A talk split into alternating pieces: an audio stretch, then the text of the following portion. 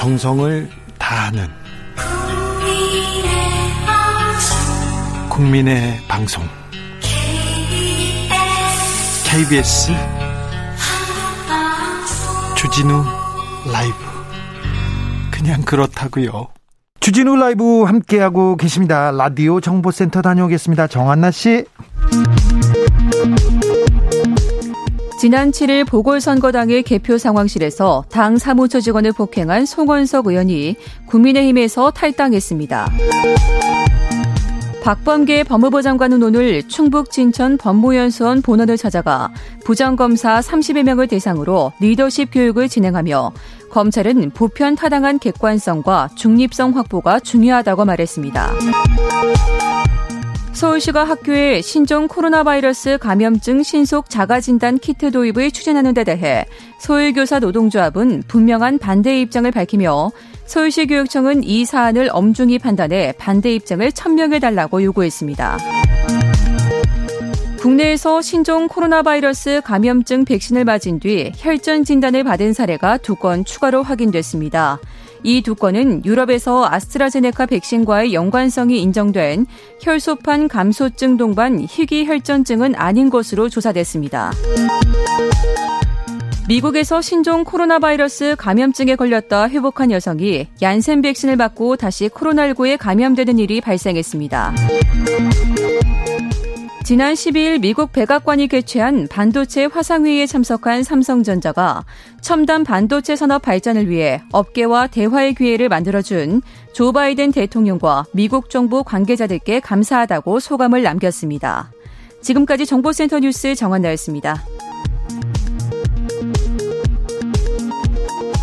이슈 티키타카 김병민, 최진봉, 최진봉, 김병민 두 분과 함께 후반전 휘스를 울려보겠습니다. 김종인 전 비대위원장 국민의힘에 마구 얘기를 하고 있습니다. 아사리판이다. 국어 사전에도 없는 말을 막 하면서 내가 왜 거기 가냐. 나 저기 안 간다. 아니 네. 떠난 지 얼마 안 됐는데 계속 나 저기 안가 계속 얘기하고 있습니다. 왜 그런가요, 김병민 의원님? 기자분들이 물으니까 음. 묻는 말에 솔직하게 답변을 아마 하고 네. 또 이렇게 현업에 계셨으니까 네. 어, 관계가 많이 친해져서 많은 인터뷰를 하게 되면 조금 더 풍성한 얘기들을 하지 않습니까? 네. 근데 거기 또 정제된 얘기들을 쓸 수도 있고 아니면 날것의 용어들을 그대로 쓸 수도 있는데 아무래도 김종인 위원장의 메시지 하나하나가 큰 뉴스가 되다 보니까 조금 더 여기서 눈에 띄는 대목들의 단어들이 나왔던 것이 아닌가라는 생각이 들고요. 네. 김종인 전 위원장의 메시지를 우리가 가만히 지켜보면 이번 선거에서 엄청나게 많은 표를 얻으면서 승리했지만 그 표심은 결국 국민의힘이 잘해서가 아니라 더 잘하라는 기대를 가지고 줬는데 그 기대에 부응하지 못하게 된다면 그토록 어렵게 쌓아놨던 성과 모래의 성처럼 한 번에 무너질 수 있다는 경고를 끊임없이 주고 있다는 겁니다. 아, 애정이 있기 때문에. 김병민 의원님 그렇게 겸손하게 말 안 해도 돼요. 너무 겸손요도 아닙니까 지금? 자 김종인 비대위원장의 행보. 자 우물에다 침 뱉기다, 말폭탄이다 막 얘기하는데 그거 어떻게 보시는지. 아니, 그러니까 김종인 비대위원장 입장에서는 지금 국민의힘이 다시 옛날로 돌아가는 것에 대한 우려라고 저는 생각을 해요. 예. 예컨대 대표 지금 후보도 보면 주호영, 정진석 이런 분들이 지금 거론되고 있는 거잖아요. 이제 그런 모습을 볼 때 김종인 비대위원장 본인이 어쨌든 들어가서 비대위원장 하면서 여러 가지 바뀐 모습도 보여줬고 이미지도 바꾸려고 노력을 많이 했잖아요. 그래서 어쨌든 성과도 됐고 선거에도 어쨌든 이겼고 이런 여러 가지 상황에서 다시 당이 돌아가는 것에 대한 우려라고 저는 생각해요. 그게 사실 이런 비판을 하지 않으면 국민의힘이 다시 또 돌아갈 수도 있는 위험성은 충분히 있는 거잖아요. 현재 중진이라고 얘기하는 분들 같은 경우에는 예전에 그 모습 그대로 가지고 있고 변화가 별로 안 보여요. 그런 상황에서 김종인 위원장 입장에서 이런 얘기를 하는 거니까 이거는 새겨드려야지. 이걸 가지고 뭐 비판하고 또 왜 그렇게 얘기하냐 이렇게 얘기하는 것은 국민의힘이 다시 변화된 모습으로 가겠다고 하는 즉 국민이 지금 잠깐 민주당 대신해서 국민의힘에 힘을 실어줬는데 그걸 마치 자기들이 잘해서 온 것처럼 이렇게 자아도취 빠질 수 있는 위험성이 충분히 있는 거죠. 김병민 비대위원은 김종인 비대위원장과 함께 활동했습니다. 김종인 예. 전 비대위원장의 정치력 굉장히 높게 사시죠? 아, 그럼요. 국민의 힘이 정확히 우리 지난 미래통합당의 4월 총선 참패를 기록해 보시면 기억해 보시면 이번 보궐선거에서 이 정도의 승리를 거머쥘 거라고 생각하셨던 분들 없을 거고요. 네. 어, 이 보궐선거 중요했던 이유는 그 당시 4월 총선 참패를 돌이켜 보면 이 정당에서 과연 대통령 선거를 치를 수 있을 것인가 그런 위기감이 있었던 정당입니다. 네. 근데 이 보궐선거를 통해서 서울시장 승리를 이끌어내고 내년도 대통령 선거를 치를 수 있는 초석이 올려놨기 때문에 여기에 대해서 이제 김종인 위원장의 미션이 완수됐지만 아직 김종인 위원장을 바라보면서 내년 대통령 선거까지 마무리를 져야 되는 것 아니냐 이런 목소리도 상당합니다. 김종인 전 비대위원장이 예. 어, 제3당 신당을 창당할 가능성에 대해서는 어떻게 보시는지요? 어, 제3지대 이런 표현을 별로 좋아하지는 않습니다. 음. 다만 중요한 건 김종인 위원장의 메시지에서도 대한민국은 대통령제 국가다. 그러니까 대통령제 국가 속에서 5년에 한 번 치러지는 대선 구도에 그 대통령을 배출하는 정당이 의미를 갖고 있는 거다. 네. 이런 얘기들을 많이 합니다. 근데 지금 애석하게도 국민의힘 내에 여론의 높은 지지를 받는 대권 주자가 제대로 보이지가 않고 네. 있는 상황에서 바뀌는 윤석열 전 총장에 대한 국민적 여론들이 뜨겁게 일어나고 있죠. 여기에서 김종인 위원장이 어떤 역할을 하는지가 이제 중요해지는데요. 우리가 2002년 월드컵을 보면 대한민국의 16강을 한 번도 가지 못했던 월드컵에 히딩크 감독이 부임해서 대한민국 4강 신화를 이끌어냅니다. 그리고 이제 호련이 떠나게 되죠. 근데 떠날 때 혼자 떠나는 게 아니라 이영표 박지성을 데려가서 여기서 박지, 성은왜 나와요? 박지성 선수를 응? 아이트호벤에서 맨체스터 유나이티드 선수로까지 반석에 올려놓으니까 그다음 손흥민 등등이 이어지는 것 아닙니까?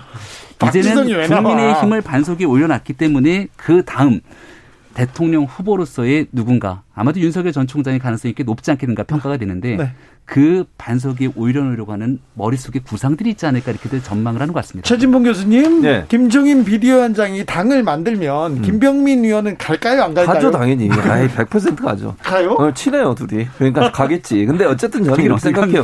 김종인 비대위원, 전 비대위원장 입장에서는요, 조금 더 저는 시간을 두고 볼 거라고 봐요. 그러니까 제가 이렇게 얘기하는 이유는 김종인 전 비대위원장이 계속 공격적인 발언을 하잖아요. 네. 네. 국민의힘한테 저는 경고를 주는 거라고 생각하는데 돌아가면 안 네. 된다. 지켜야 된다. 지금 이 상황을 계속 지키 지 않고 반성하지 않으면 국민적 그 신뢰를 못 얻는다. 그걸 받아들이면 저는 김동인 비대위원장이 다시 돌아올 가능성이 있다고 봐요.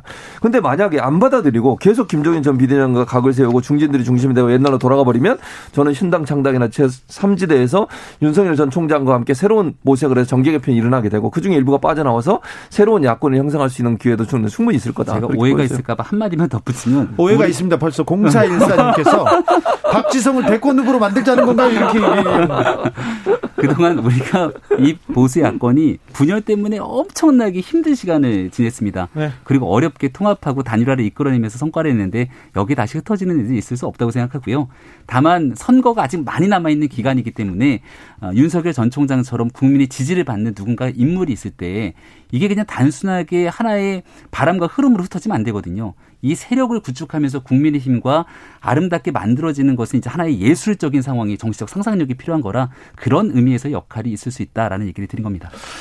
자, 2030 세대가 아, 이 시대의 중심이 섰습니다. 자, 20대가 보수화됐다 이렇게 얘기하는 사람도 있는데요. 동의하지는 않는 분도 많습니다. 자, 2030 세대를 잡으려면 각 당은 어떻게 쇄신하고 어떻게 나가야 된다고 보십니까? 일단 김병민 의원님 좀 솔직해져야 됩니다. 솔직해져야 된다. 네, 이번에 선거 때 제가 오세훈 후보 유세차에 거의 같이 동행을 했는데 항상 있더라고요. 젊은 층들 친구 젊은 20대 청년들이 참 많이 왔거든요.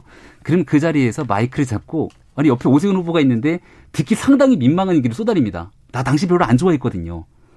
이런 얘기들을 하는데도 불구하고 여기에 대해서 다 듣고 내가 지난 일들에 대한 잘못이 있으면 인정하고 이런 부분에 대한 솔직한 심정들이 필요한데 더불어민주당을 제가 보면서 느꼈던 게 잠시만요. 잠시 얘기 들어주세요. 유세차에 와가지고 어, 어. 쓴소리 하는데 야 너 나만 그래 싸울 수는 없잖아요. 표정 관리가 안 될 수도 있고 그러면 다음부터 야 이제 젊은 애들 유세차 태우지 마 이렇게 얘기할 수도 있는 거잖아요. 알았어요. 네. 그런데 더불어민주당과 문재인 정부의 지난 4년을 보게 되면 잘못됐다 문제가 있다 쓴소리하는 국민들이 적지가 않습니다. 네. 근데 그거를 듣고 잘못했다고 인정을 하고 넘어가야 되는데 인정을 안 해요. 특히 젊은 세대와의 소통 관계 속에서는 잘못된 걸 인정하고 바꿔야 되는데 잘못했죠. 그래서 네. 과거에 김세현 의원이 자유한국당의 문제를 지적하면서 이 좀비 정당이라는 표현을 쓰게 되는데 네. 아니, 잘못했으면 보기 싫다고 국민들이 얘기하면 스스로 책임지고 빠져줘야 되는 것 아니겠습니까? 네. 그런 부분들 속에서 솔직한 정치 문화에 대한 인정부터 시작하는 게 젊은 세대와의 소통의 지름길이다라는 생각이 듭니다. 과거 국민의힘이 헛발질할 네. 때꼭 예. 문전처리 미숙으로 국을 뻥뻥 찰 때 그 모습이 민주당에서 보입니까? 아, 예. 뭐 문전처리 미숙으로까지는 아닌데 아예 슈팅 기회조차 갖지 못했던 때가 많았죠. 네. 네. 아, 자, 최진봉 교수님. 그러니까 저는 이렇게 생각해요. 뭐, 국민의힘에 대해서는 얘기할 거 없고요. 왜냐면 또 김병민 의원은 조언해달라니까 또 비판하니까. 어쨌든 저는 이렇게 생각해요. 민주당 입장에서는 2030 세대가 정말 뭘 원하는, 저는 보수화됐다고 보지 않아요. 2030 세대는 정말 본인들한테 필요한 정책을 하느냐 마느냐의 관점이에요. 그 2030 세대가 진보 보수의 문제가 아니고 본인들은 내가 이 젊은이들이 이, 이, 지금 우리나라를 살아가는 데 정말 필요한 정책을 제대로 하고 있느냐의 문제라고 저는 보거든요. 그리고 책임 있는 정당이고 집권 여당이니까 여당이 책임이 더 많은 거잖아요. 어쨌든 부동산 문제도 그래요. 사다리 걷어찼다고 해서 얼마나 비판 많았습니까? 지금 대출도 할 수 물론 여러 가지 대출의 문제는 기술적인 부분이 필요한 부분이 있긴 하지만 젊은 세대가 집을 가질 수 있는 기회를 완전히 박탈했다고 하는 부분은 비판받아 마땅하다고 저는 생각해요. 이런 부분들이 젊은이들의 필요를 제대로 수요를 제대로 다 받아들이지 못한 부분 이건 인정해야죠. 그리고 바꿔야 된다고 생각해요. 그래서 저는 2030 세대를 다시 잡으려면 정책적으로 그들이 정말 뭘 필요로 하는지 부분을 깊이 있게 깨닫고 소통해서 그 사람들이 원하는 쪽으로 정책을 만들어줘야 되는 거잖아요. 네. 그런 부분이 저는 필요하다고 봅니다. 이번 주 금요일이 세월호 7주기입니다. 음. 조영 당대표 권한대행을 비롯해서 국민의힘에서 세월호 추모식에 대규모 참석한다고 밝혔습니다. 예, 아마 원내 지도부에서 결정을 한 것으로 보이고요. 세월호 참사에 대한 전 국민적 슬픔에 대해서 다시 정파를 떠나 누구든지 같이 기억하고 추모해야 되는 건 당연한 일일 겁니다. 국민의힘이 과거에 잘못했고 또 국민들 눈살을 찌푸리게 만들었던 여러 행보들이 있는데 김종인 위원장이 지난해 5.18 묘역을 참배하면서 무릎을 꿇었던 모습처럼 과거의 일들을 하나둘씩 바꾸면서 미래를 향하는 정당의 모습 꾸준하게 만들어갈 겁니다. 네, 저는 잘했다고 생각해요. 당연히 그래야 한다고 보고요. 그러니까 예전에 지금도 세월호 문제가 완전히 해결이 안 된 상태예요. 저는 국민의힘이 이 부분도 함께 힘을 합쳐서 세월호 문제 진실을 밝혀내자고 하는 부분들을 저는 같이 해야 된다고 봅니다. 정말 세월호 유가족들이 아직도 가슴에 아이들을 묻고서 살고 있잖아요. 진실을 인양하라고 지금도 외치고 있잖아요. 그 부분에 반응해 줘야 한다고 생각해요. 이제는요 다른 소리를 낼 필요가 없어요. 일부의 그 극우적인 보수 세력들이 이 문제를 가지고 그만해라 뭐 언제까지 찜쪄 먹고 어쩌고 이런 얘기 하면 안 되는 거잖아요. 함께 진실을 인양하기 위해서 국민의힘 힘을 보태줘야 한다고 저는 생각합니다. 후쿠시마 방사능 오염수 방류 문제에 대해서도 초당적으로 강력 대응해야 되는 거 아닙니까? 네, 당연히 정부가 외교적인 노력들 할 수 있도록 국민의힘도 힘을 함께 보태고 실을 것이고요. 네. 지금 일본에서 하고 있는 망원을 비롯한 이 오염수 방출 문제, 이 문제를 보면 또 외교적으로도 여전히 풀어야 될 숙제들이 굉장히 상당합니다. 네. 어, 그린피스 등 환경단체들이 주장하고 있는 내용들을 우리가 보더라도 얼마든지 일본 정부가 할 수 있는 수단과 방법이 있음에도 불구하고 어, 자기들의 입맛에 맞게 하고 있는데 일본 자국 내에서도 문제들이 또 불거지고 있습니다. 네. 외교적인 노력을 취해갈 수 있도록 여당과 야당 같이 힘을 합치는 부분 부분도 중요하다고 생각합니다. 여당과 야당 힘을 합쳐야 되는데 지금 국민의힘에서는 김모준 출연료 가지고 계속 싸우고 있더라고요. 그거 보면 참 안타까운 게 아니 우리 주진우 기자 출연료보다 훨씬 많이 받고 있다고 얘기해서 기분이 상당히 언짢았습니다. 이게 있을 수 없는 일입니다. 이게 왜 갑자기 갑자기 주진우 왜 갑자기 가쁜 가쁜 주야. 갑자기 이건 백테클 아닙니까? 네. 자 이슈 티키타카 여기서 마무리하겠습니다. 최진봉 교수님, 김병민 비디오 오늘도 감사합니다. 네, 감사합니다. 정치 피로, 사건 사고로 인한 피로, 고달픈 일상에서 오는 피로. 오늘 시사하셨습니까? 경험해 보세요. 들은 날과 안 들은 날의 차이. 여러분의 피로를 날려줄 저녁 한 끼 시사. 추진우 라이브.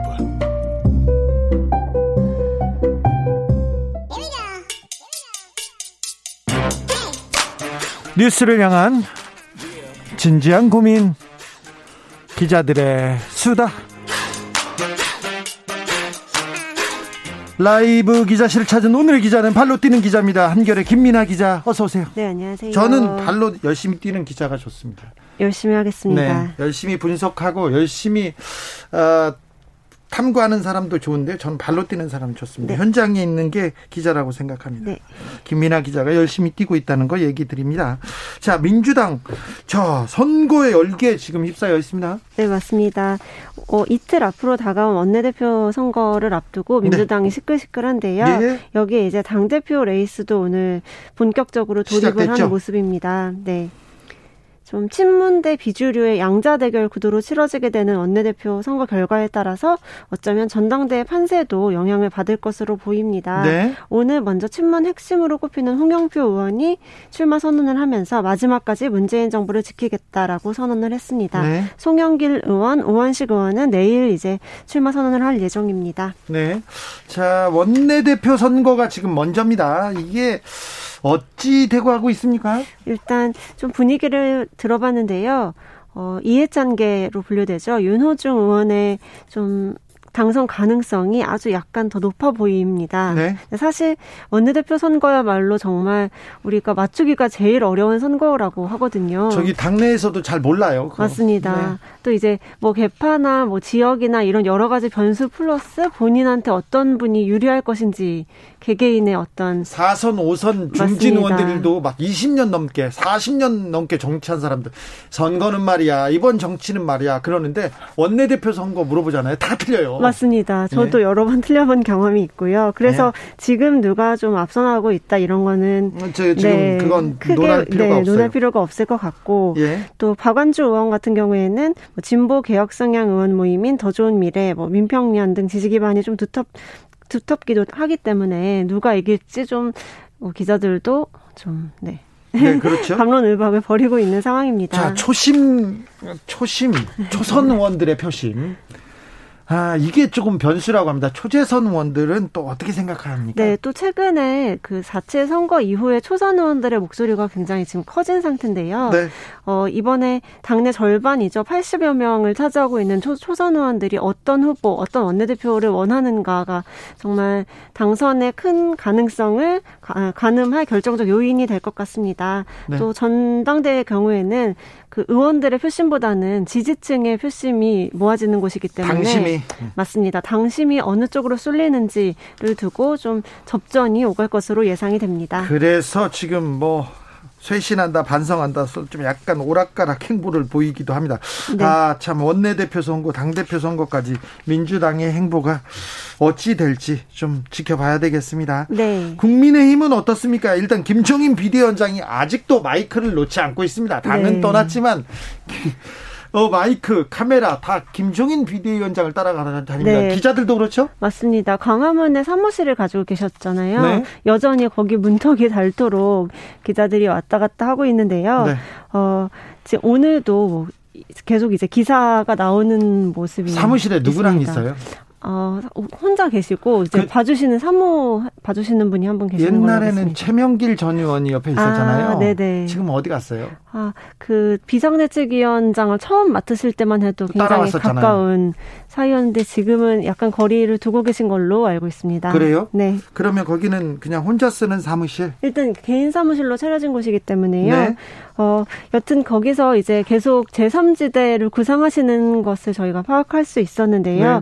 그렇다 보니까 국민의힘 이대로는 안 된다라는 메시지를 내시기 시작했고 네. 당에서는 거기에 대한 반발감이 조금씩 더 커지고 있는 모습입니다. 김종인 위원장이 떠나자마자 독서를 던집니다. 독서를 네. 아사리 막 이렇게 얘기하고 맞습니다. 그 어제 한 언론과의 인터뷰에서 김종인 위원장이 절대 국민의힘으로 돌아갈 일이 없다 이렇게 좀 선을 그은 게 또 시작이 돼서요. 네. 오늘은 중진 의원들 모임에서 뭐 마시던 물에 침을 뱉고 돌아서는 것은 훌륭한 분이 할 행동이 아니다. 네.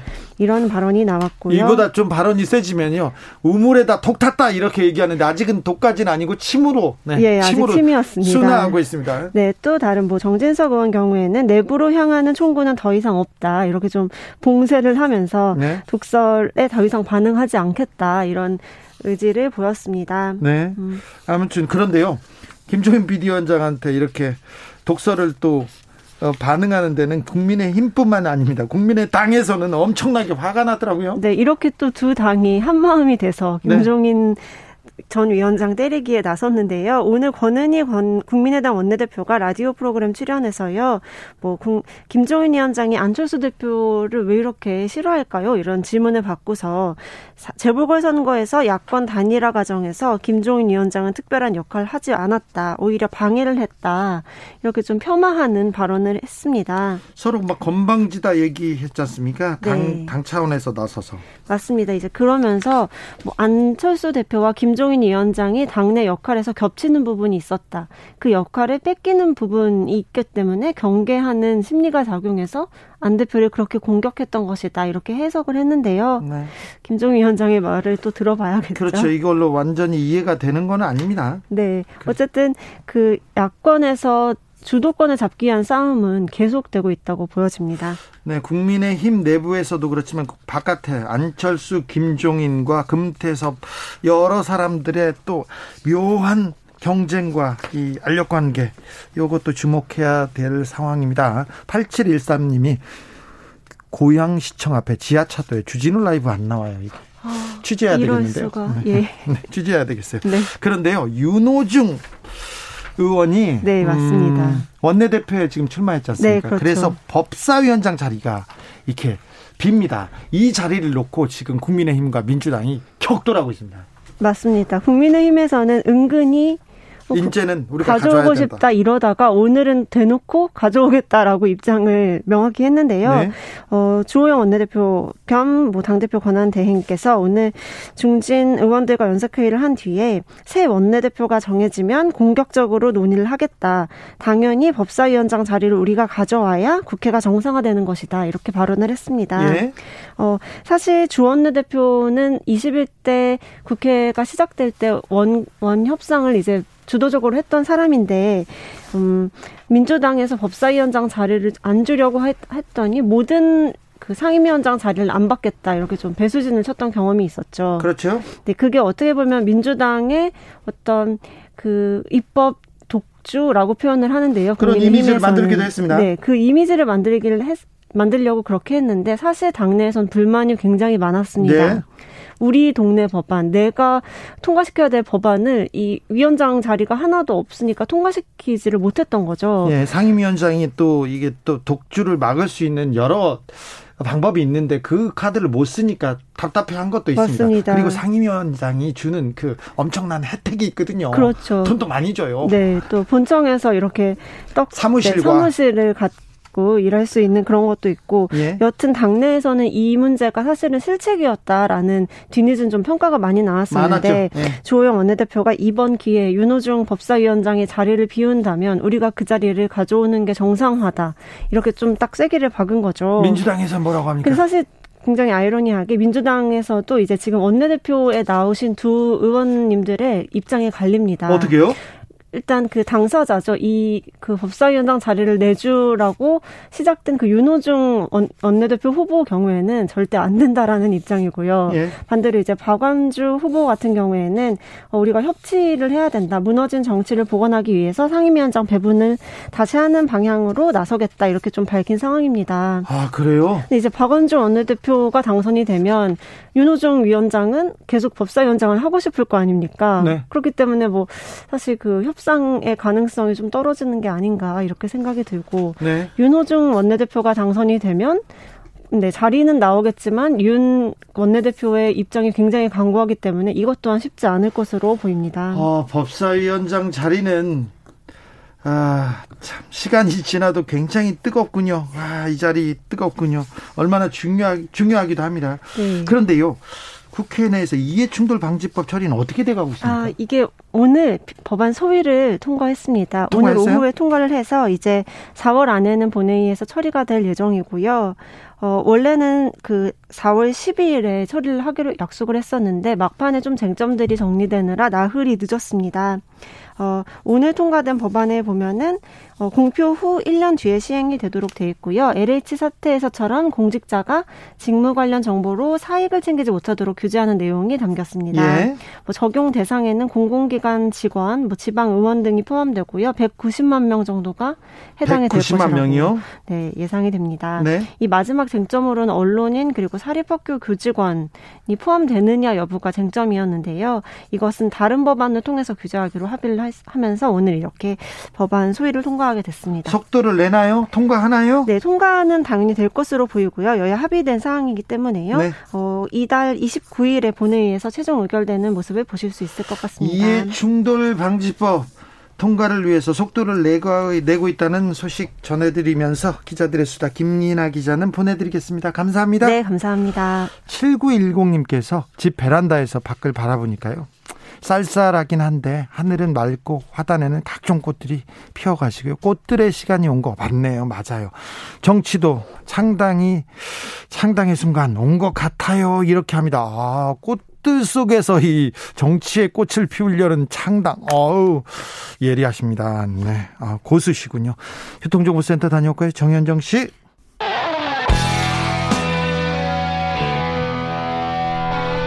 스치기만 해도 똑똑해진다. 드라이브 스루 시사 주진우 라이브.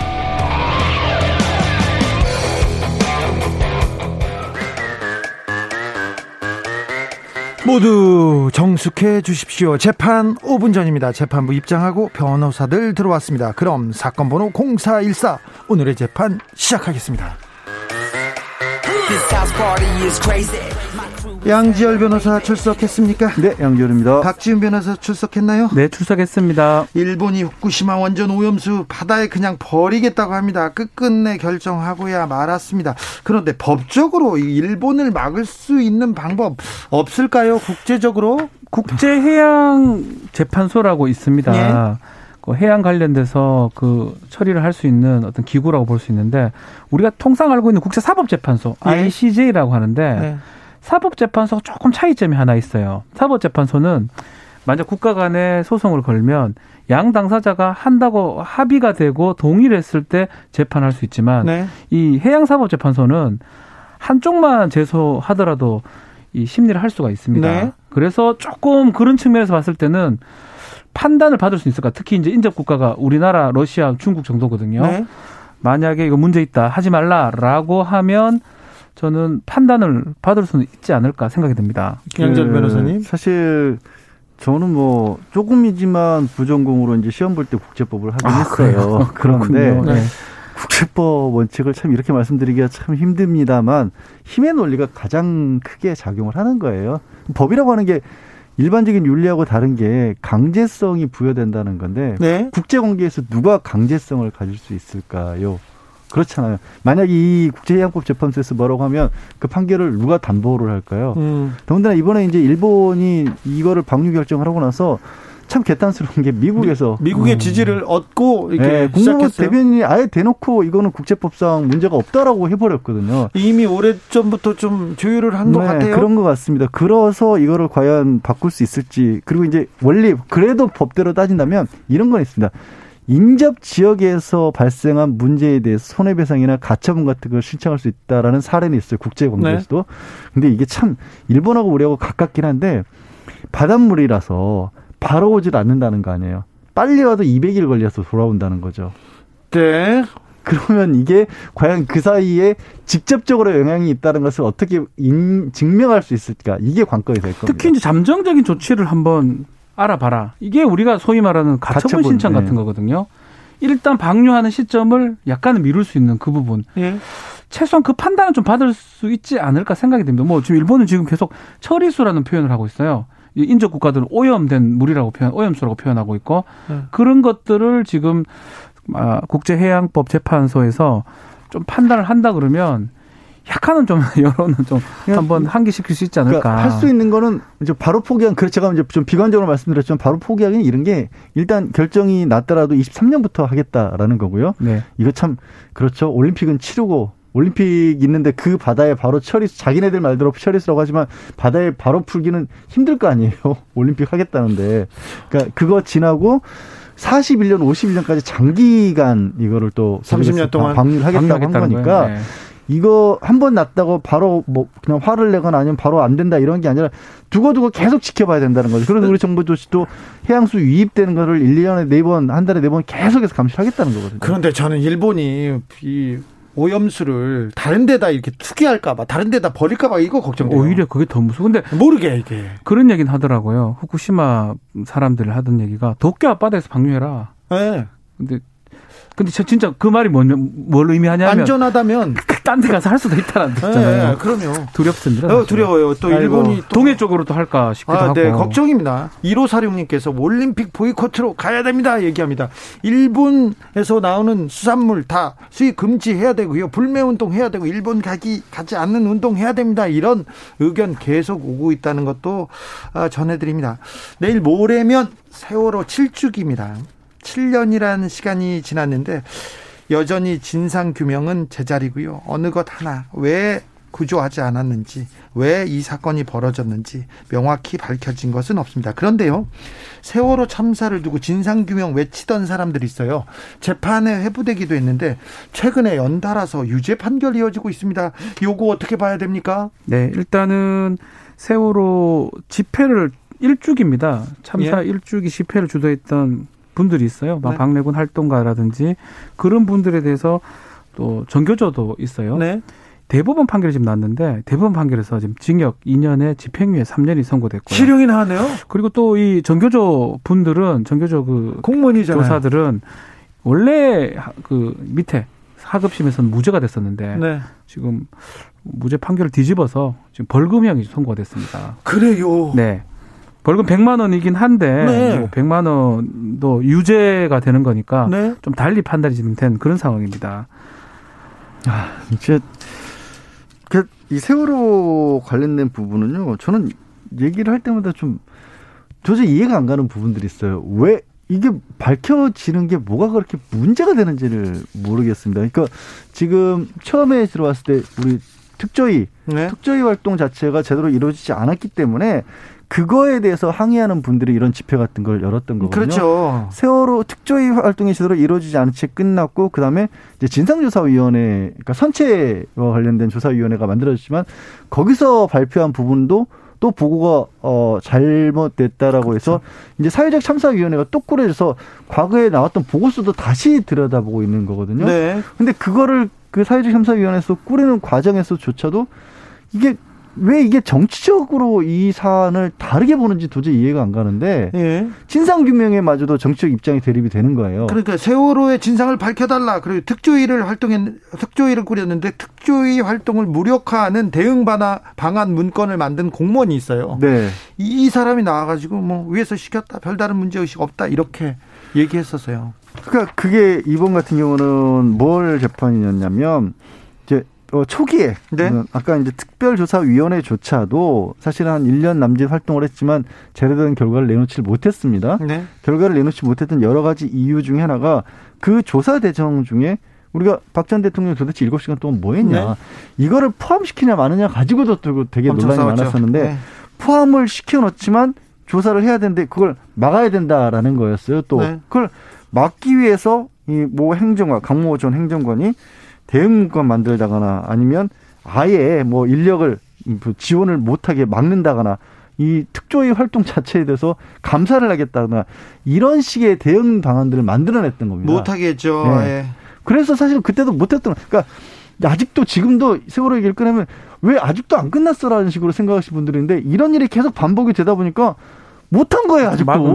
이 부분은 이제 이병기 전 비서실장이라든지 현기한 수석 같은 경우가 직권남용죄로 지금 재판이 되고 있는 상황인데 네. 그래서 중요한 그 비서관이 나와서 네. 선임 행정관이죠 나와서 별로 뭐 위압, 외압을 느끼거나 뭐 스트레스 받거나 이런 거 없어. 이건 뭔 의미하냐면 직권남용죄는 두 가지가 통과가 돼야 됩니다. 직권을 남용해가지고 의무 없는 일을 시켜야 되거든요. 네.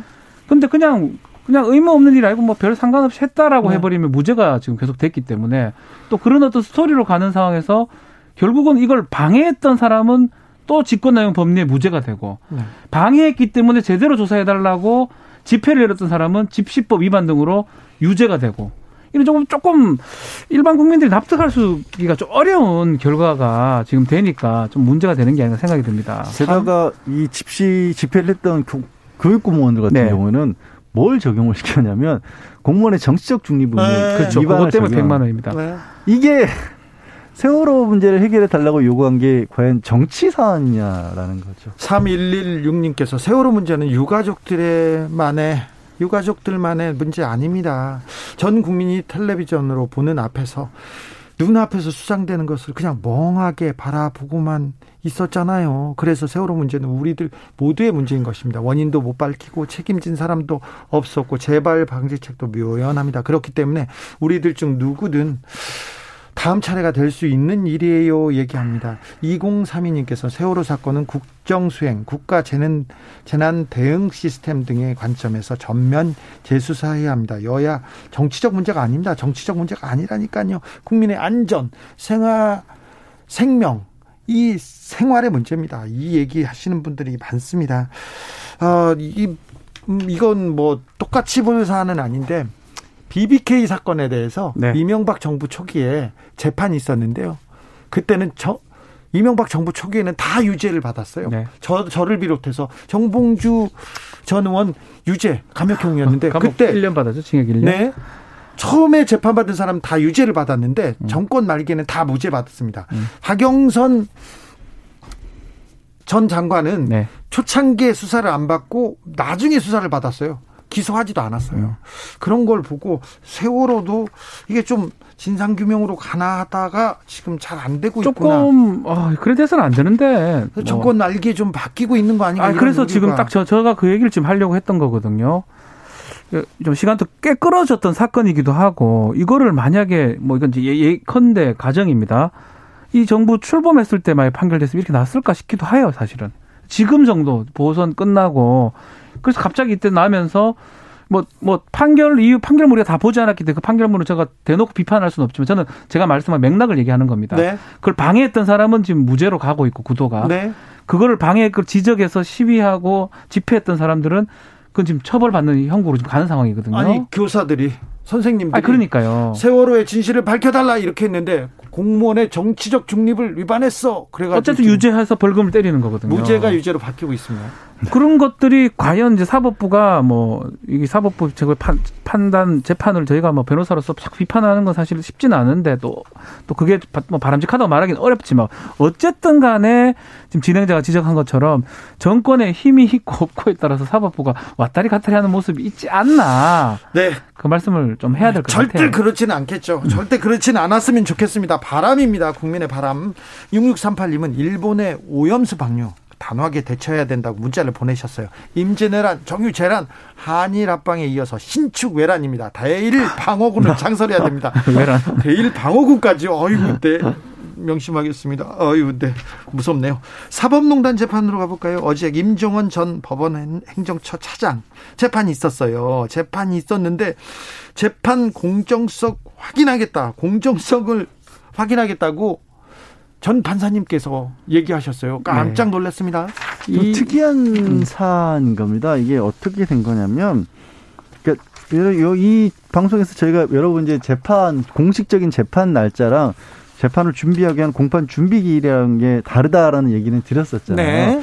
원래는 재판을 하기로 했던 날짜였습니다. 네. 재판을 하기로 않고 준비 기일을 하러 갔겠다라고 네. 한 거예요.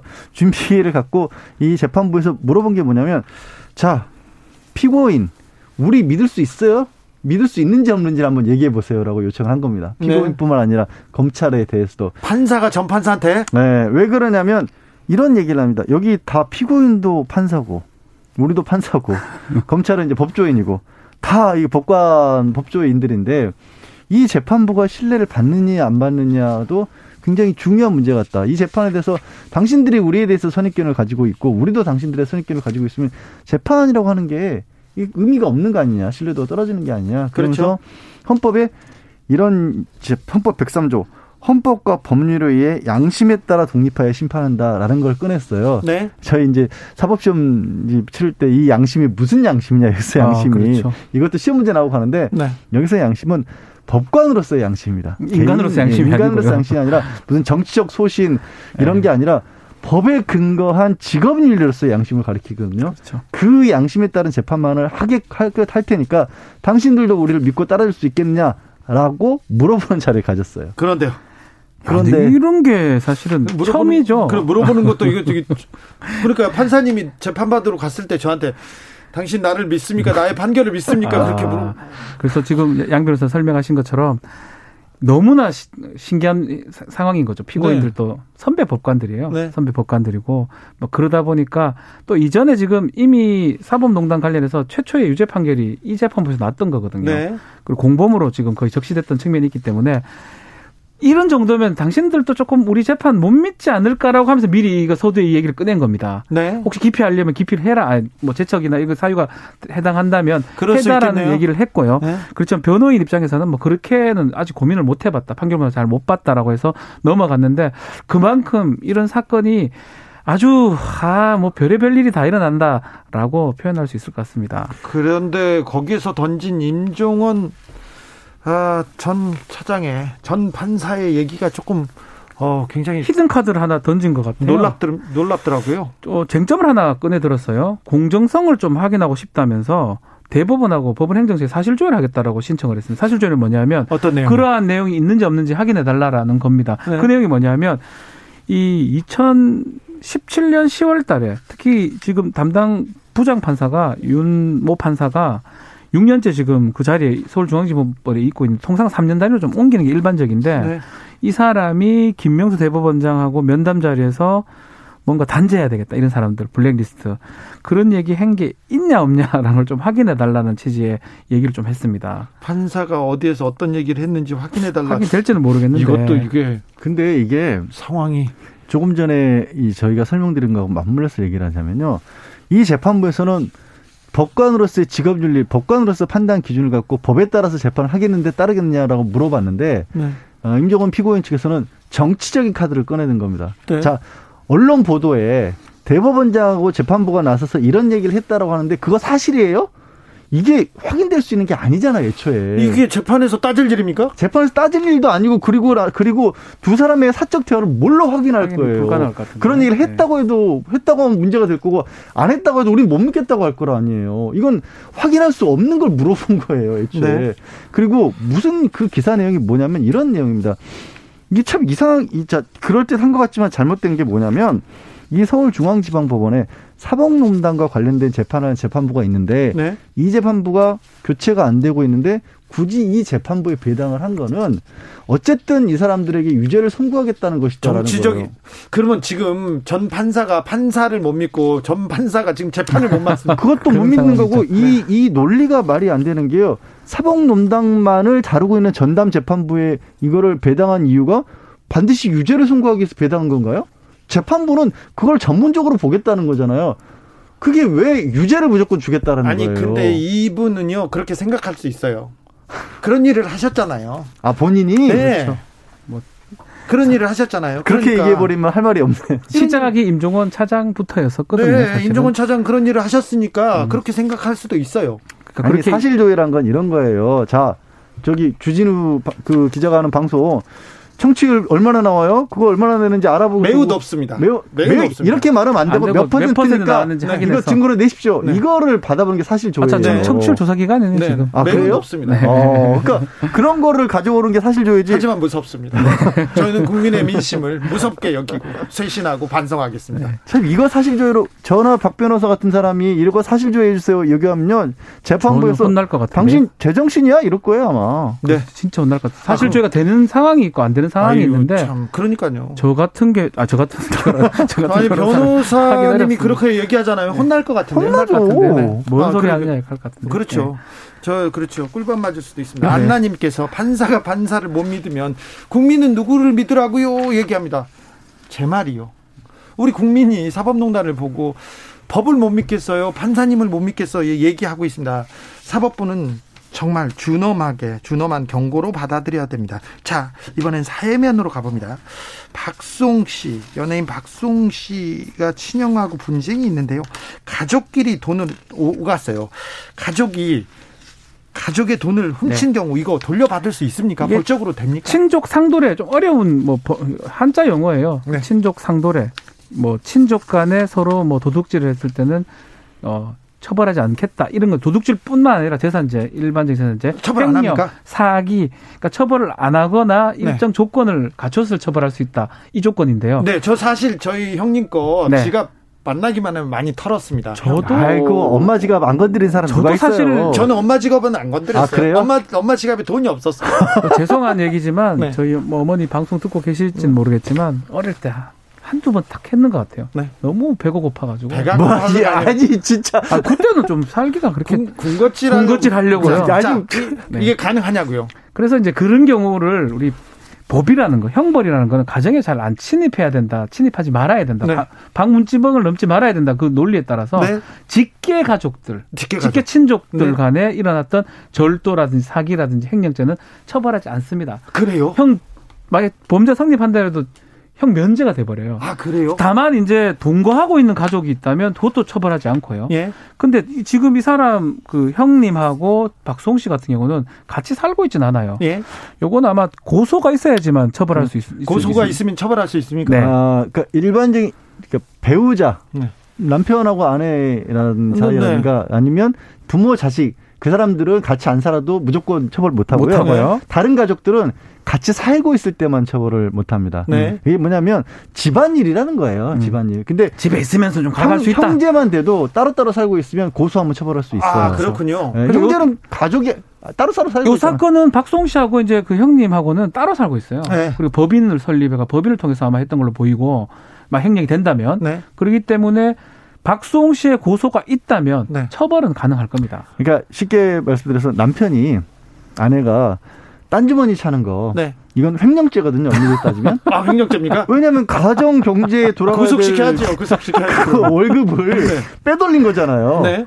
하지만 아, 처벌하, 처벌하지 않거든요. 네. 근데 이게 문제가 우리 남편들 많이 힘듭니다. 그러면. 2661님께서 주 기자님 저는요 가끔요 아내 지갑에서 슬쩍 합니다. 어, 제가 되는지 알려주세요. 어 눈물 난다. 네, 제가 되, 제가 쟤는 되는데 네. 형 면제 판결을 받을 겁니다. 아, 그렇습니다. 아, 근데 여기서 조심해야 될 게 현금 가져가시는 거는 네. 괜찮은데 네. 아, 카드 카드 가져가면 땀복이 됩니다. 신용카드법 위반이 돼요. 아 카드는요? 네, 신용카드 네. 부정 사용죄가 됩니다. 아, 이게 중요한 팁이었네요. 현금을 가져가십시오. 현금 아니, 가져가라고 하면 아니, 아니, 아니, 아니, 아니, 가져가려면. 네. 아니, 그러니까 계좌 이체를 하거나 뭐 카드 쓰거나 이런 건 다 처벌 받습니다. 네. 그러니까 그거는 왜냐 면 중간에 다른 사람들이 끼잖아요. 네. 네. 그래서 안 됩니다. 아, 네. 그리고 이게 액수가 너무 커지는 사건들이 요즘 있어서 네.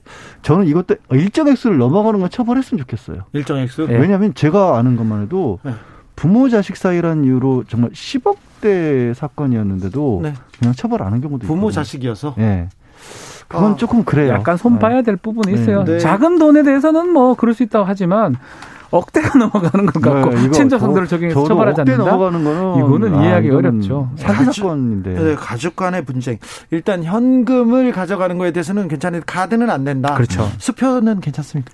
수표까지도 괜찮습니다. 자기압이나 이런 거는 뭐 큰 문제가 아, 자기압은 괜찮은데 네. 저 저 저, 저, 뭐죠? 뭐, 지명수표. 지명 수표 어. 같은 경우는 다시 또 사기가 성립 또 네. 은행 상대로 사기가 될 수가 있기 때문에 네. 고희정님은 저는요 남편 카드 쓰고요 계좌 관리 다 하는데요 얘기한 그냥 계속 하시면 됩니다 이거는 그거는 뭐 네. 위임을 받았기 때문에 문제 없습니다. 아, 그렇습니까? 네. 우리 남편들 좀 힘내게 좀 해주세요. 네.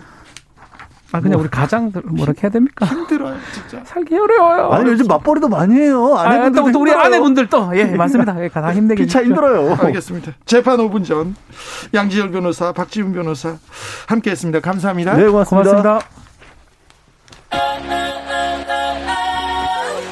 오늘도 수고하고 지친 자들이여 여기로 오라.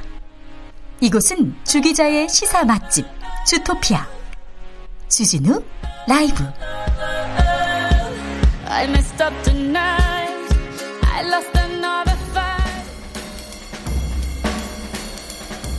느낌 가는 대로 그냥 고른 뉴스 여의도 주필. 일본 고위 관계자 한국 따위에게 오염수 배출 항의. 듣고 싶지 않다. 세계일보 기사입니다. 일본 정부의 고위 당국자가 후쿠시마 오염수 배출 문제와 관련해서 한중 따위의 항의를 듣고 싶지 않다는 취지의 발언을 했습니다. 아소타로 일본 부총리 겸 재무상은요. 오염수에 대해서 그물 마시더라도 별일 없다 이렇게 했습니다. 아무 말 대잔치 계속하고 계신데요. 일본 정치인들 그 오염수 그물 꼭 많이 마시길 바랍니다. 네.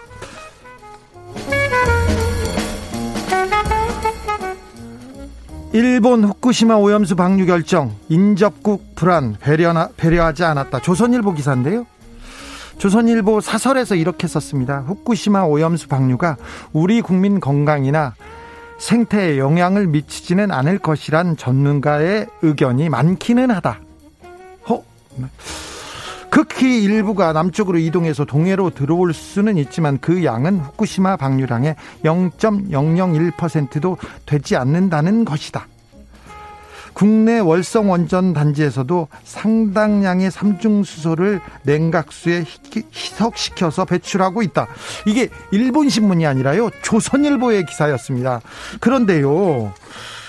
어, 동해에 와도 생태에 영향을 미치진 않을 것이라는 전문가의 의견이 많다고요. 그리고 월성 월성에서도 보내고 있다고요. 그런데 월성 방류수의 농도는 조선일보가 쓰듯 리터당 13베크럴 수준인데 일본은요 1500베크럴로 계획하고 있어요. 그러니까 이 농도가 수준이 다릅니다. 아니 오염수 방류가 용납할 수 없는 문제고 이웃 국민의 안전을 무시한 무채짓기만 결정입니다. 국제 기준을 완전히 무시했고요. 그런데 이런 얘기는 안 합니다. 조선일보에서는. 그러면서 계속 일본 입장을 듣는데 당황스러웠어요. 아니, 방사능 우럭에 대해서는 어떻게 설명하실 거예요? 조선일보는. 뭐라고 하실 거예요? 위험하지 않다고요? 국내 국민 건강이나 생태에 영향을 미치지 않을 것이란 전문가의 의견이 많기는 하다. 어떤 전문가가 그런 얘기를 합니까? 도대체